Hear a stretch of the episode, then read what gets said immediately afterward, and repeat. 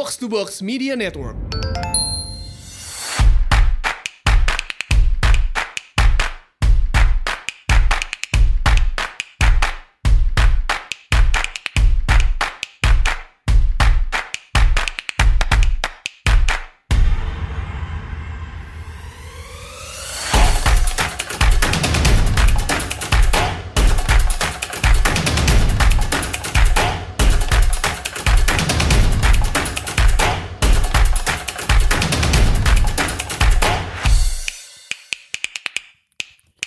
Selamat datang di Asumsi Bersuara bareng gue Raya Stu. Dan kali ini kita kedatangan Michael Sianipar. Yes. Halo, halo. ya, senang banget nih akhirnya bisa ngundang Michael Sianipar. Dia adalah Ketua DPW PSI DKI Jakarta. Tapi sebelum lu yang bukan pendukung PSI gitu langsung matiin atau apa, kita nggak nggak lagi kampanye nih. Ini bukan ini bukan momen buat lu berkampanye sebenarnya. Siap. Tapi kita banyak sih yang gue pengen bahas nih sebenarnya kayak eh, tentang tentang apa eh, kan PSI banyak keributan lah intinya. Kalau gue lihat nih ba- banyak banyak rame di media em, dari awal ya dari awal awal em, pemilu-pemilu ini gitu. Gue pengen bahas sih sebenarnya kayak eh, apakah itu bagian dari strategi sebagaimana segala macam. Mungkin pertama-tama nih ya kan kita sebenarnya pemilu tuh tinggal tiga minggu lagi. Tiga minggu lagi dia eh, 17 April kan 17 April 2019 tinggal tiga minggu lagi apa sih final push lu nih kayak em, final pushnya PSI ini untuk bisa lumayan sukses lah ya dan suksesnya tuh apa sih kayak kayak pengennya gimana sih gitu kalau Iya. yang untuk di oh berhasil nih itu kalau udah gimana gitu Ya, jadi kalau di dunia politik itu di demokrasi khususnya ada pepatah bilang 40 hari terakhir kampanye sama berharganya dengan 2 tahun sebelum kampanye. oh gitu Iya. Jadi kalau PSI sudah capek-capek mendirikan partai 2 tahun 3 tahun terakhir, Mm-mm. tapi di sisa 30 hari atau sekarang udah 3 25 hari lagi ya. Hmm. 25 hari terakhir ini kita nggak ada gebrakan, nggak ada aktivitas yang berarti ya sia-sia semua usaha bertahun-tahun kemarin. Hmm. Nah ini yang kita juga ingetin teman-teman bro dan sis yang nyalek bahwa ya di 2-3 minggu ini justru nggak boleh kendor. Kalau kemarin belusukannya mungkin satu hari cuma ke dua titik, ya berarti sekarang satu hari perlu ke tiga empat titik atau lima titik. oke Dan juga kita harus bergeraknya bukan cuma di lapangan karena sisa tiga minggu ini nggak bisa kita jangkau semua wilayah. Harus udah mulai ngumpulin database nomor telepon, Mm-mm. kenalan-kenalan, kenalannya kenalan. Kalau perlu di WhatsAppin satu-satu, karena itu murah. oke Sekarang semua berbasis teknologi. Kalau zaman dulu 2012 waktu Jokowi Ahok maju di Jakarta itu kan BlackBerry pas lagi boom tuh, semuanya Hmm. broadcast broadcast. Sekarang kita nggak bisa sembarangan pakai WhatsApp juga karena dibatasin. itu yang nge-broadcast timnya atau si calegnya sendiri tuh pada nge-broadcast broadcast ke warga atau kayak Iya. halo ibu siapa sebut namanya gitu-gitu nggak sih Kalau itu sih terserah. Jadi Suka-suka ya dia. suka-suka aja calegnya dia Iya. mau punya pasukan relawan, tapi harus bisa menjangkau ke setiap rumah, ke setiap nomor telepon. Jadi kumpulin database, kemudian satu minggu dua minggu terakhir ya kita memperkenalkan diri. Tentu turun ke lapangan paling penting. Hmm. Tapi kalau nggak keburu semuanya didatengin ya udah harus bisa lewat sosial media dan juga lewat em, alat-alat seperti WhatsApp. Oke, ini kan tinggal tiga minggu nih. Lu ada gak sih kayak either itu polling internal atau apa yang kayak kira-kira wah kita nih kalau pemilunya jalan hari di terjadi hari ini kita udah aman nih atau masih masih perlu gebrakan lagi atau gimana gitu? Ya, jadi kita sebenarnya nggak berpikir dari sisi polling lagi ya. Hmm. Survei polling semua itu kan ya setiap survei juga lembaga survei beda-beda hasilnya. Oke, Dan kalaupun hasilnya bagus, malah kita terlena apa gunanya? Kalau Hmm. hasilnya jelek, patah semangat juga, ya gunanya lebih baik kita sekarang udah fokusnya udah tinggal tiga minggu. oke, Dan sekali lagi semua semua bisa berubah gitu. Banyak pemilihan di seluruh dunia, bahkan di Amerika do- tahun 2016 hasil-hasil itu ditentukan di minggu-minggu terakhir. oke. Jadi minggu-minggu terakhir nih intinya bener-bener final push banget nih Betul, buat iya. buat ini.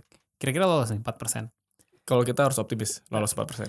Ini kalau misalnya nggak lolos di nggak lolos 4% itu ke bawah-bawah nggak nggak ada yang dapat semua atau, Nah atau ini gimana sih? ada yang salah persepsi juga. Oke. Jadi ada yang ada banyak orang yang mengira kalau misalkan satu partai baru nggak dapat 4% kemudian gugur semua. Hmm. Nggak benar. Oke, Jadi yang 4% itu hanya menentukan untuk secara nasional DPR RI. oke. Jadi kalau suatu partai secara nasional nggak dapat 4% berarti nggak punya perwakilan di DPR RI. Ya. Tapi di DPRD provinsi, kota, kabupaten tetap bisa punya perwakilan. Dan itu Makanya- nggak ada thresholdnya. Nggak ada parliamentary threshold kalau untuk di daerah. Makanya kalau gua sendiri sebagai ketua DKI Jakarta, ya sebenarnya 4% itu angka yang gua nggak terlalu pusingin sih. Oke. Pokoknya di Jakarta kita punya target dapat berapa kursi, ya kita hajar aja terus terlepas dari secara nasional dapat berapa persen. Oke, jadi kalau di Jakarta cuma dapat satu kursi pun tuh bisa masuk tuh Bisa satu juga, satu iya. anggota DPR. Satu orang pun bisa juga. Oke oke oke. Kira target lu berapa sih? Tapi kalau di Jakarta dapat dari 106 Hah? kursi sih kita targetnya 6 kursi lah. 6 kursi. Iya. Oke Jadi ya oke. kita pengen punya satu fraksi. Nah syaratnya itu harus punya 5 kursi di Jakarta. Oke, jadi biar ada fraksi PSI gitu ya bisa Iya. ini segala macam. Iya. Oke. Sekarang gue mau mau beralih ke yang dari yang gue dari awal paling memperhatikan tuh adalah kayak positioningnya positioningnya si PSI ini sih. Jadi Hmm. awalnya kan kalau yang gue tangkep PSI ini eh, platformnya adalah eh, partai milenial gitu kan. Lu menyebut semua kader bro sih segala macam Iya, kayak iya. jaketnya juga lebih Kayak keren dari ya. dari jaket-jaket partai pada umum. Eh, tapi itu pada saat itu gue berpikir ah, ini gimmick aja nih kayak ya gue masih muda tapi nggak berarti gue harus pilih partai sesama partai anak muda Iya. gitu kan kayak yang penting kan kayak dia memperjuangkan apa segala macam. Terus gue melihat udah beralih dikit kayak kemarin em, cari ribut sama kubu Islam politik lah ya yang Hmm. anti perda syariah terus anti poligami lah segala macam. Em, terus kemarin bahkan udah mulai udah mulai berantem sama PDIP ya. yang kayak partai nasional nih kurang nasionalis atau gimana gitu. Itu bagian dari strategi atau atau gimana sih? Yang pasti ribut-ribut itu bukan strategi politik kita. Oke, Jadi kita bukan sengaja cari ribut. oke, Yang kita lakukan dengan sengaja adalah kita mau membedakan diri. Oke. Karena different. banyak orang, apalagi anak muda kan ya, anak muda ini kan suka berpikir soal identitas nih. Hmm. Biasa kan ya ada identitas kreasi gitu, atau Iya. masih mencari identitas gitu. Hmm. Nah PSI juga sama. Jadi pada saat PSI ditanya orang, memang bedanya PSI dengan partai lain apa? Itu kita bisa harus jawab dengan jelas gitu. Dengan Oke. tegas. Tentu kita bilang bahwa PSI berdiri karena ada dua prinsip utama kita. Oke. Pertama kita anti korupsi, yang kedua kita anti intoleransi. Artinya apa? Anti intoleransi berarti kita nggak mau ada perda-perda syariah. Oke. Jadi bukan karena kita mau ribut sama partai-partai yang mungkin lebih kanan gitu ya. Hmm, Karena memang buat kita identitas PSI adalah kita mem- memperjuangkan nilai-nilai toleransi. Jadi buat kita nggak boleh ada perda syariah yang perda mengatur berdasarkan agama seseorang. Nah bicara soal ribut sama partai-partai nasionalis, kita pertanyaan sederhana. Bagaimana bisa kita mengaku nasionalis kalau di partai kita masih banyak kasus korupsi? hmm, Nasionalis dari mananya gitu? Jadi bukannya kita mau menyerang partai-partai nasionalis yang lain, kita cuma menanyakan apakah ada partai yang sekarang sudah berdiri yang sudah memperjuangkan anti korupsi dan anti intoleransi? Oke. Menurut kita belum ada. Oke, tapi maksud gue gini kayak ya lu bisa bilang lu belum ada kader yang korupsi atau lu berjuang anti korupsi gitu ya karena memang belum ada power juga gitu lu belum ada orang di posisi yang berkuasa sehingga mau apa yang mau dikorupsi juga gitu kan tapi eh, lu seyakin itu bahwa ke- kalau bahwa kader-kader kader-kader PSI yang nanti akan lolos misalnya pasti gak akan kena kasus pasti memperjuangkan anti korupsi segala macam Nah itu balik ke sistem partainya sendiri. Hmm. Jadi kalau orang bilang PS ini partai baru, barunya dari mana? Hmm. Partai baru bukan cuma PSI doang. Iya. Ada partai-partai lain. Sebenarnya partai lain seperti Nasdem, Gerindra, Hanura itu kan juga partai baru. Hmm. Partai yang bisa dibilang partai lama ya sebenarnya cuma PDIP, P3 sama Golkar yang udah dari, ada dari zaman Orba sebenarnya. iya Jadi barunya PSI bukan dari usia, Hmm. tapi barunya PSI adalah dari eh, sistem kita berpartai. Hmm. Contohnya seleksi caleg. Iya. PSI adalah satu-satunya partai yang melakukan seleksi caleg benar-benar secara terbuka. Orang bisa daftar, bikin essay. Jadi harus bikin essay ini udah kayak daftar kuliah nih sebenarnya. Hmm, hmm, hmm. Diwawancara di depan pansel. Hmm. Dan pansel kita untuk DPR itu tokoh-tokoh seperti Prof Mahfud, kemudian ada Bu Erma Akapangestu dan ada banyak yang lainnya lagi, tokoh-tokoh yang memang kita tidak ragukan lagi lah kemampuan mereka untuk memberi penilaian. Di DKI Jakarta ditambah lagi ada uji publik, ada kampanye mini, ada polling internal juga. Jadi banyak sekali mekanisme kita untuk memastikan bahwa orang-orang yang menjadi caleg PSI sudah yang terbaik dari yang ada yang mendaftar. Oke. Nah, di dalam proses itu sudah sangat meritokratis. Jadi di partai kita nggak ada mahar politik karena memang orang mau kenal dengan saya sekalipun nih dengan ketua DPW DKI Jakarta nggak bisa dia kemudian meminta nomor satu karena semua ikut proses. Jadi bagaimana cara kita memastikan kader kita nanti tidak korupsi? Ya Hmm. harusnya dari awal pertama kali kita mencari caleg itu bagaimana prosesnya? Apakah kita memberikan ruang untuk lobby-lobby yang nggak jelas nggak transparan? Kemudian pendanaan kampanye dari mana? Nah, Nah. PSI adalah partai yang dari awal sudah bilang kita mau melakukan pendanaan kampanye secara terbuka. Menjual kartu sakti. Apalagi kalau di DKI Jakarta. DKI Jakarta baru minggu lalu kita bikin acara penggalangan dana. Kita undang masyarakat, kemudian kalangannya menengah, menengah ke atas, atau orang-orang yang mau menyumbang juga. Kemudian mereka ber- berpartisipasi, berkontribusi untuk mendukung dana kampanye. Oke, ini yang gue belum ditanya lu udah menjawab. Iya. gue gue emang emang sangat salah satu hal yang gue pengen tanyakan tadinya eh, per- follow up dari pertanyaan eh, apakah lu yakin kader anti korupsi. Salah satu alasan kenapa banyak korupsi itu marak apalagi atau kayak suap-suap marak di Iya. DPR atau di apa itu adalah karena untuk orang bisa terpilih aja itu kan biayanya gede banget Betul. nih untuk semua um, media komunikasi untuk bi- untuk bayar semua uh, konsultan-konsultannya untuk um, ya mungkin untuk bayar-bayar orang buat milih Ya. di hari H segala macam itu kan uangnya gede banget. Ya. Em, masa sih masa sih hanya dari jualan kartu sakti, eh, dari fundraising fundraising gitu cukup untuk biaya politik semua caleg-caleg PSI gitu. Gue gue jujur aja gue ya bagus kalau bener kayak gitu tapi gue dan gue yakin banyak masyarakat yang juga pasti nggak semudah itu untuk percaya gitu kayak masa sih bener cuman kayak gitu Ya kita sebenarnya PSI termasuk partai yang terkenal caleg-caleg itu caleg-caleg dua pak. oke Jadi kita modalnya belusukan bawa kartu nama aja udah. oke Gitu. Jadi kalau acara-acara yang mewah-mewah ya PSI nggak bisa kalau di lapangan. hmm Nah saya ambil contoh kebetulan saya dulu pernah nyalek ya walaupun bukan dari PSI 5 tahun yang lalu. hmm Saya dulu kampanye 2014 usia saya waktu itu masih 22 ke 23 tahun maju DPRD provinsi. Ya. Dan gak punya duit sama sekali karena baru lulus kuliah juga waktu itu. Cuma modal nekat aja. hmm Nah saya bikin penggalangan dana tiga kali. Tamu yang datang total-total itu ada 300-an lebih orang. Dan saya meng- menghasilkan dana 700 juta. Sumbangan. 700 juta 770 juta lebih tepatnya. dari 300-an orang Dari 300 orang. Jujur aja ada Oke. teman yang nyumbang sampai 100 juta. oke Ada juga teman yang cuma 100 ribu. oke Tapi kalau di total-total semuanya itu 770 juta. Oke Dan waktu itu saya merasa wah maju dengan dana 770 juta ini untuk DPD provinsi mungkin udah cukup. hmm Kemudian saya makan siang sama ada incumbent.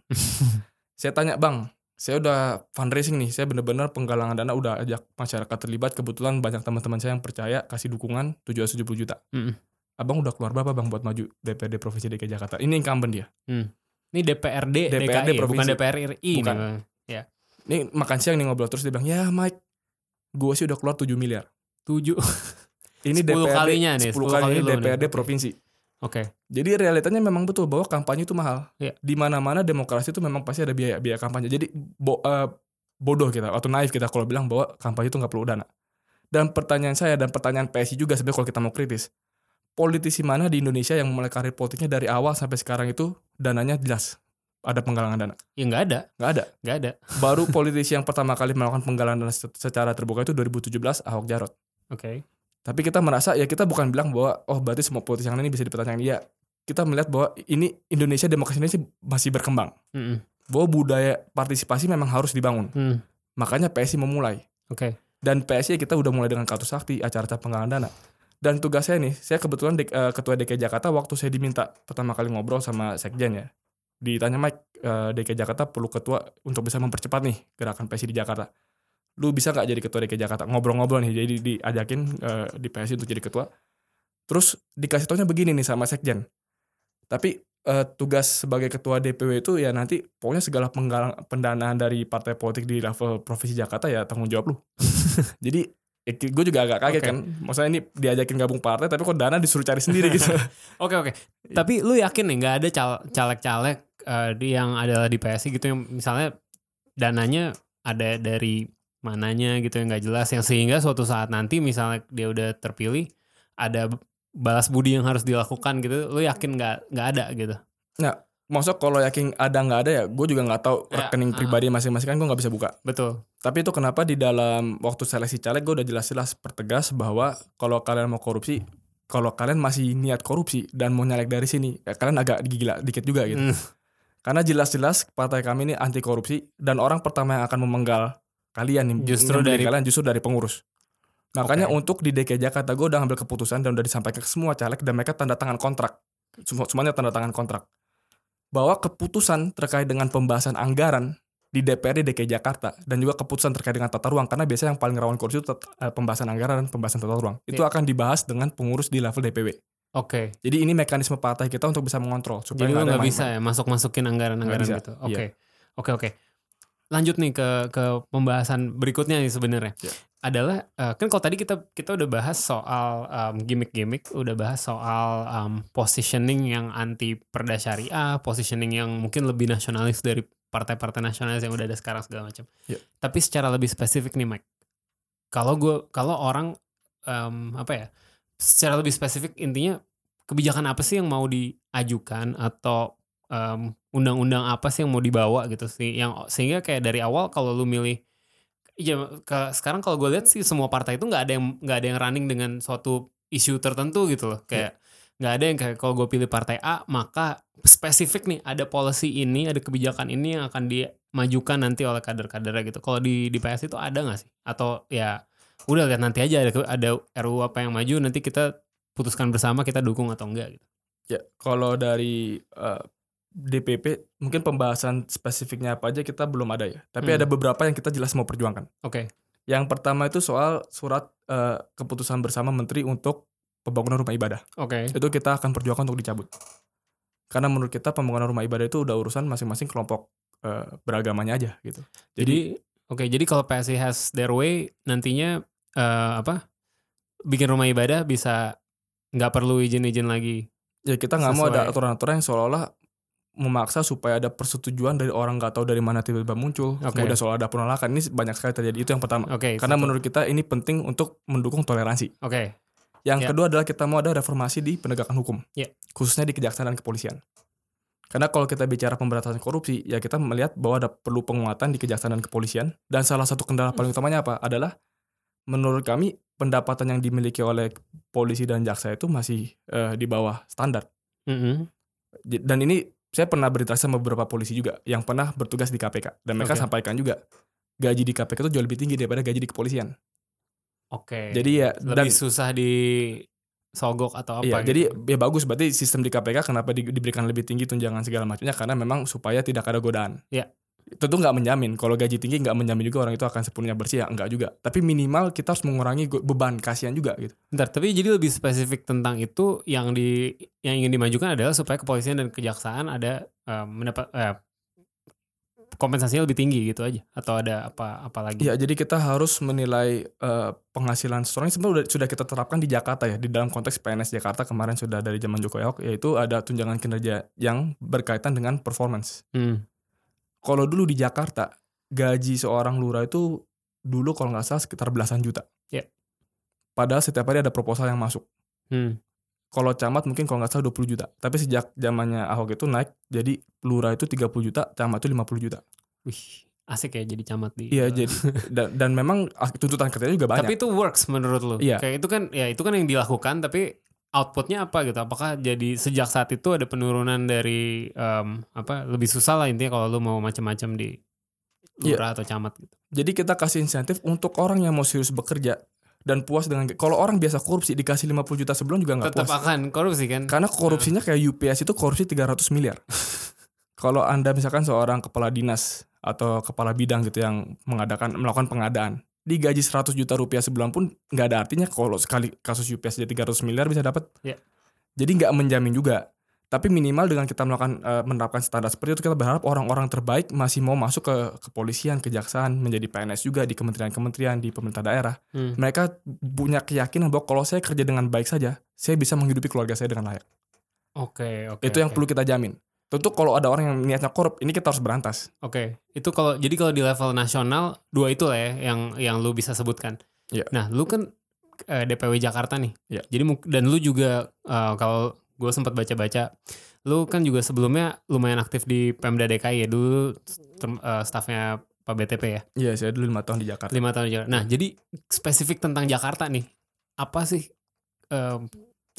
D- di DPRD DKI Jakarta nanti yang ada kebijakan-kebijakan apa gitu yang mau diduk mau didorong atau apa? Ya, jadi kalau terkait DKI Jakarta, sebenarnya dari zaman Pak BTP itu sudah banyak yang dilakukan e-budgeting. Hmm. Sekarang sudah sangat transparan sebenarnya, tapi itu dari sisi eksekutif. Mm-mm. Kalau kita ingat dulu pernah ada ribut anggaran APBD DKI Jakarta. Muncul anggaran siluman sebesar 12,1 triliun di Iya. tahun 2015. Hmm. Itu yang akhirnya aku ribut-ribut, terus dibukalah kasus UPS itu, akhirnya ada dua anggota DPD yang dipenjara. Iya. Tapi sejak masa BTP, sekarang sudah Gubernur Anies, banyak program-program itu sebenarnya saya harus akui udah berjalan cukup baik karena fondasinya sudah dirapikan. Iya, iya. Nah tugas PSI kalau kita punya kursi di DPRD, ya kita akan mengawasi kinerja gubernur dan jajarannya betul, tapi kita juga harus membenahi di DPRD-nya sendiri.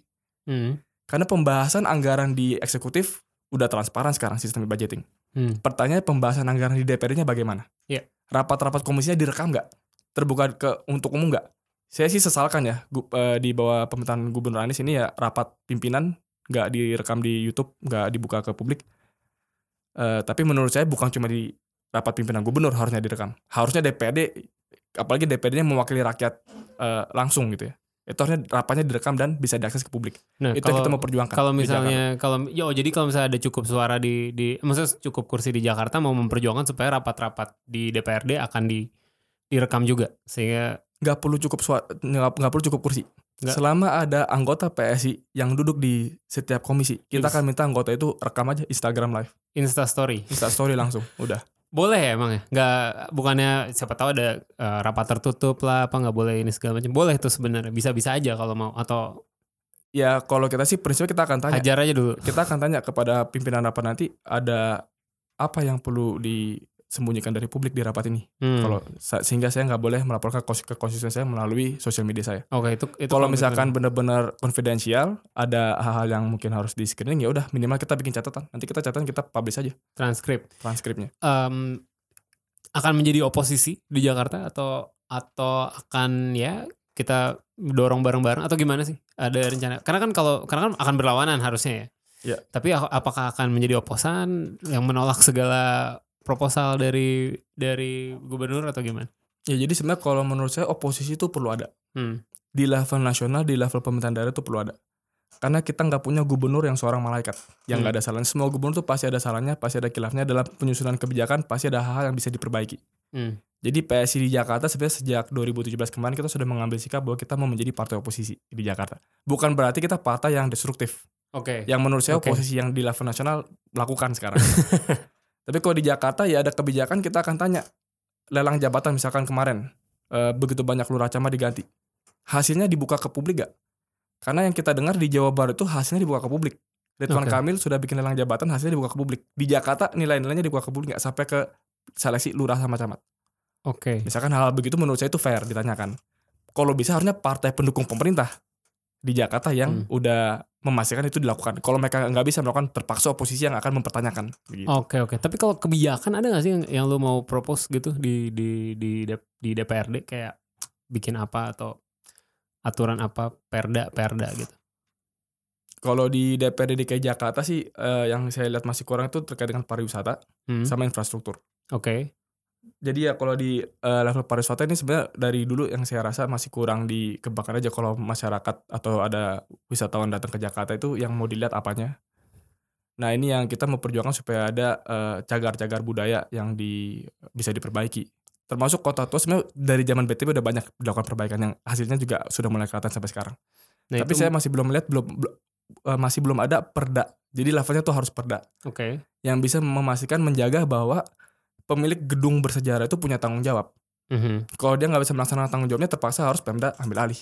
Oke. Aturannya harus jelas. Gitu. Oke oke itu itu salah satu salah satu Iya. kebijakan-kebijakan yang mau mau dibawa gitu Ya, lah. ya. contohnya misal, ya. Oke oke. Nah itu kan tadi kalau di, di DKI Jakarta kan sebe- akan menjadi oposisi lah. Ya. Tapi kalau misalnya di em, tingkat nasional, kalau misalnya eh, petahana ini menang lagi misalnya, itu Iya. kan akan jadi partai pendukung Betul. pemerintah nih. Ya, kita pendukung Jokowi. Akan menjadi partai, ah ya art- artinya akan menjadi partainya pemerintah gitu ya. Iya. Nah tapi kan sebenarnya PSI tadi kita udah udah bahas kan datang dengan satu ideologi sendiri gitu kan, an- apa anti intoleransi dan anti korupsi segala macam. Tapi terkait in- anti intoleransi nih, gue ada satu hal nih. Kayak eh, kalau gue melihatnya sangat mungkin sebenarnya sangat mem- sangat mungkin terjadi. Justru ke- kalau misalnya petahana lanjut, em, terus dengan apalagi pilihan wapresnya Kiai Ma'ruf Amin segala macam, bisa jadi justru aturan-aturan yang diskriminatif atau yang berbau eh, aturan aturan-aturan berbau syariah atau berbau diskriminatif misalnya eh, bisa aja itu datang justru dari Jokowi gitu. Hmm. bisa aja datang dari pemerintah gitu. Sementara lu ada di DPR sebagai partai eh, pendukung pemerintah gitu. Apakah berani untuk ya gue nggak sejalan nih gitu karena kalau enggak gue melihatnya apa bedanya sama partai pendukung pemerintah lainnya misalnya Pertama-tama kita yakin bahwa Pak Jokowi ini seorang nasionalis. Beliau sangat paham bahwa nilai-nilai toleransi itu harus diperjuangkan.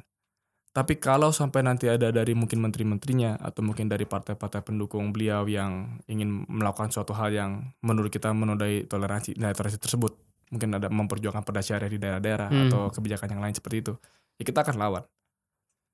Tentu ya kita tetap masih bagian dari partai pemerintah karena tugas pertama partai untuk me- memastikan ada pertanggungjawaban dari seorang eksekutif itu tugasnya partai pemerintah. Hmm. Kalau partai pemerintah tidak bisa melaksanakan dengan baik, baru partai oposisi yang akan menghajar. oke Jadi jangan kita menganggap partai pemerintah cuma yes man doang. Iya itu maksud gue Iya, Hmm. jadi partai pemerintah sebenarnya eh, apa ya? eh, tembok pertama Iya. untuk seorang presiden bisa bekerja dengan baik. Hmm. Kalau ternyata partai pemerintah gagal, masih ada partai oposisi. Itu sistem demokrasi. Iya. Jadi tugas PSI di dalam eh, koalisi pemerintah adalah untuk memastikan presiden tidak melakukan kebijakan yang merugikan masyarakat atau merusak nilai-nilai toleransi dan apalagi eh, korupsi bisa berkembang. Nah ini kita harus tegas soal hal tersebut. Oke, tapi jadi kalau misalnya kalau misalnya itu terjadi justru di pemerintah, lo akan eh, part PSI akan jadi yang pertama buat lawan. Itu Harus bisa tuh. sebelum oposisi mengkritisi harusnya PSI secara internal, Secara- secara internal baik-baik di dalam rapat koalisi kita harus bahas. Oke. Kalau ternyata masih lolos di partai koalisi dan kita kalah suara, ya udah itu oposisi mo- mohon bantuannya juga untuk bisa memastikan masih beres juga nih pemerintahan. Oke, oke. Tapi eh, yang penting juga adalah bahwa PS ini paham kita ini partai yang lebih besar dari sekedar siapa jadi presiden, Hmm. lebih besar dari sekedar siapa yang berkuasa lima tahun ke depan. Hmm. Karena kita bikin partai bukan cuma buat 2019. Oke. Jadi konteks PSI ada itu bukan sekedar siapa yang jadi presiden apakah Jokowi atau Prabowo. 20 tahun, 30 tahun dari sekarang PSI masih ada dan moga-moga setelah saya nanti udah tua dan udah pensiun dari politik, anak cucu saya juga bisa melihat masih ada namanya Partai Solidaritas Indonesia yang masih memperjuangkan nilai anti korupsi dan nilai anti intoleransi. Jadi yang kita perjuangkan harus lebih besar daripada sekedar, sekedar siapa jadi pemimpin lima tahun ke depan. Oke, oke, oke, oke. Hmm, menarik juga sih. Kalau di luar di luar anti korupsi dan anti intoleransi ada nggak sih? em, ini gue penasaran aja sih. Ada nggak sih em, leaning ke mana sih uh, ideologically gitu? Kalau misalnya dalam hal ekonomi atau dalam kayak em, mendukung, mak- maksudnya apakah ya dari sisi itu ada nggak sih di luar dari anti korupsi dan anti intoleransi aja ada nggak sih em, landasan gitu? PS ini lebih lebih em, nasionalis atau lebih liberal atau Iya. lebih em, konservatif. Ya, jadi kalau PSI pas- Sosialis. yang pasti partai nasionalis. Oke, kalau kita menggunakan cara berpikir di dunia barat kita termasuk partai progresif. progresif. Jadi agak Iya. ke kiri dikit. Ya agak ke kiri artinya kita lebih mendukung eh, demokratisasi. Demokratisasi. Jadi Oke. lebih ke mengandalkan kehendak rakyat daripada kehendak elit. Itu biasanya kiri kanan di Amerika tuh sering kali seperti itu. Kalau Hmm. kanan tuh yang lebih percaya oh ini para ahlinya, ini ada eh, kelas bangsawan dan seterusnya. Tapi kalau di yang sayap kirinya yang lebih merasa harusnya rak- rakyat kecil punya suara. Mhm. Kita lebih ke kiri. Tapi kalau kita bicara ideologi bangsa Indonesia, sebenarnya pada saat undang-undang dasar itu ditetapkan, itu ideologi sudah sudah cukup kiri loh. Hmm.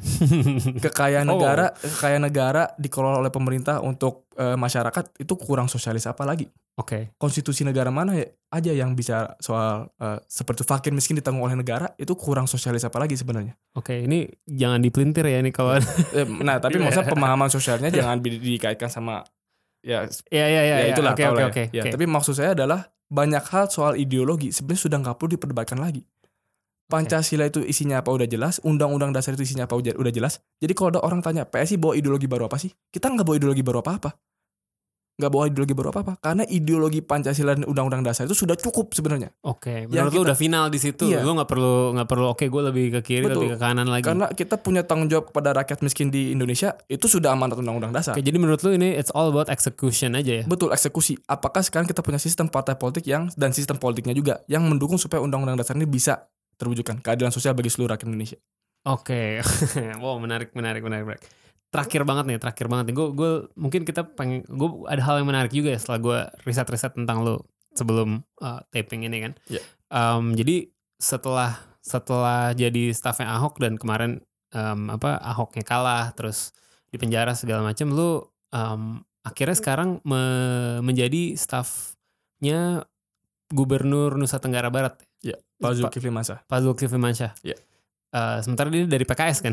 Betul dari PKS. Nah, jadi ini kan suatu hal yang um, apa ya menarik nih jadinya karena lu um, kan PSI kan bisa dibilang dari tadi kan um, menjadi sisi satunya lagi dari pergerakan Islam politik lah ya kayak apa pun yang mau diajukan misalnya kebijakan perda syariah segala macam PSI akan jadi yang paling pertama untuk me- men- menentang gitu. Iya. Sementara lu sendiri ada di di lingkaran satu seorang gubernur dari PKS gitu yang notabene adalah partai yang ya Islam politik gitu kan. Iya. Jadi yang Gimana saya, nih yang saya perlu perjelas pertama adalah keputusan untuk menjadi staf dari Pak Zulkifli Masa itu adalah keputusan pribadi. Jadi bukan nggak ada hubungannya sama PSI. Oke. Itu biar clear. Oke, gitu. oke, oke. Orang Sorry, jadi sorry. bingung. Ya, Iya, tapi nggak apa-apa. Kenapa gue mengambil keputusan untuk jadi staf gubernur NTB? Ada beberapa alasan. Hmm. Yang pertama waktu saya bertemu dengan beliau, kemudian diajak ke NTB, saya melihat memang sosoknya beda. Hmm. Dan saya bukan di sini untuk membandingkan antara Zulkifli Masa dengan Ahok, dengan Jokowi atau dengan Ridwan Kamil dan seterusnya. Tapi saya melihat di NTB dari antara calon gubernur yang ada pada saat itu 2018, Pak Zulkifli Hasan ini yang terbaik. Beliau juga punya latar belakang pendidikan S1 dari ekonomi UI, S2, S3 dari Inggris, punya visi yang besar untuk provinsi NTB yang selama ini notabene itu cukup tertinggal. Oke. Jadi kalau saya melihat ini ada orang yang punya visi besar, memberikan ruang buat kita bisa terlibat juga, mau dari partai mana pun, yang penting visinya untuk membangun Indonesia, saya bantu. Oke, oke. Apalagi pas lagi ada gempa. Dan saya juga sejak kejadian 2017 itu saya merasa, saya juga berpikir gitu. Banyak hal tentang Indonesia yang saya masih belum paham. Hmm. Tentunya ya eh, terkait dengan kiri dan kanan gitu, mungkin ada yang sangat konservatif. Dan Hmm. NTB itu juga terkenal provinsi yang lumayan konservatif gitu. Hmm. Jadi saya mau ke sana juga bekerja untuk beliau dan juga untuk staff. Sekarang saya banyak eh, interaksi dengan staff-staff yang dari kader PKS dan mereka tahu saya PSI. Ya. Jadi saya nggak ngumpul-ngumpul Dan juga. Saya nggak ada masalah tuh atau nggak ada masalah. atau ada masalah? Awalnya sempat kayak agak bingung gitu. Banyak staff eh, Pak Zulkifli saya sempat ya agak saling ketu- kita bercanda aja. Oke. Wah dulu kita demoin bosnya sekarang kerja sama anak buahnya gitu ngomong kayak begitu. Tapi kita kerja baik-baik aja nih karena saya juga melihat bahkan di partai seperti PKS dan di banyak partai saya rasa di PDP juga ada di Gerindra juga ada masih ada anak-anak muda yang sebenarnya niatnya itu untuk bangun Indonesia. Oke. Dan sekali lagi, ini juga saya sering bicara ke eh, teman-teman di PSI. Kita ini partai yang akan besarnya itu masih 20 tahun, 30 tahun dari sekarang. Kita bikin PSI ini bukan untuk sekedar 2019 saja. Jangan sampai pertikaian yang ada antara Jokowi dengan Prabowo, antara Ahok dengan Anies mendefinisikan kita. Oke. Karena kita yang punya tanggung jawab dan tugas untuk mendefinisikan masa depan Indonesia 20 tahun, 30 tahun dari sekarang. Kayak gimana tuh definisi Indonesia 20 30 tahun lagi di mata, di mata lu sebagai em, salah satu kader terbaik PSI ini? Ya, jadi eh, setiap generasi kan punya tantangan zaman tersendiri. Hmm. kalau sekarang mungkin orang bilangnya ya climate change itu salah satu tantangan zaman yang muncul gitu atau sekarang eh, populisme Hmm. juga eh, muncul radikalisme juga muncul nah kita nggak tahu 23 tahun dari sekarang jujur aja nggak ada yang tahu Iya. kalau ada yang tahu itu udah nabi kali yang tahu gitu. jadi nggak ada yang tahu sama sekali nah itu kenapa penting saya juga jangan sampai kita berpolitik di Indonesia merusak hubungan antar partai politik antar anak-anak muda antar kelompok yang berbeda. Karena kita tahu 30 tahun dari sekarang masalahnya apa kita masih belum tahu. Jangan sampai kita ribut urusan sekarang nggak selesai-selesai 30 tahun dari sekarang. Giliran kita harus kumpul bareng bahas soal oh ini ada tantangan zaman yang baru nih mungkin ada climate change-nya udah jauh lebih parah lagi. Kita malah nggak bisa duduk bareng. Nah ini Oke. yang harus kita bangun dari sekarang bisa Oke. berkomunikasi karena kita ini masih sama-sama bangsa Indonesia juga. Oke, jadi intinya lu juga nggak peduli dari orang lain dari partai mana, tapi kalau emang orangnya oke dan lu lihat punya visi yang jelas segala macam, lu ya akan dukung-dukung aja gitu. ya jadi gue juga menghargai latar belakang orang-orang Hmm. masa ada orang memutuskan masuk ke partai ini partai itu mereka juga pasti punya cita masing-masing Hmm. punya komunitas masing-masing pertanyaan cukup sederhana aja kalian melihat bahwa Indonesia ini bangsa yang perlu lebih sejahtera lagi atau enggak perlu ada keadilan Itu sosial kan atau semua orang pasti bilang iya. ya kenyataannya banyak yang masih korupsi Oke. di dunia politik. Oke. Jadi kalau mereka masih merasa oke, saya setuju bahwa korupsi harus diberantas. Toleransi ya mungkin ini agak sedikit beda-beda ya pemahaman Ya, orang tentang ya. toleransi. Tapi kalau mereka masih bisa kerja sama kita nih yang jelas-jelas beda, berarti dia juga paham soal toleransi. Nah, Pak Zulkifli Hasan walaupun PKS, kenyataannya mau tuh kerja sama gua gitu. Berarti dia orang juga pemaham, pemahaman toleransi cukup dalam. Oke. Jadi hal seperti ini yang gua rasa masih bisa membangun jembatan. Hmm. Kalau sama orang yang kita udah nggak bisa bangun jembatan ya gue juga udah bye bye. ya mau bahas apa lagi. Tapi kalau masih ada dia ada niat untuk bangun jembatan ya udah kita sama-sama bangun. Dia bangun dari sisi sana, saya bangun dari sisi sini.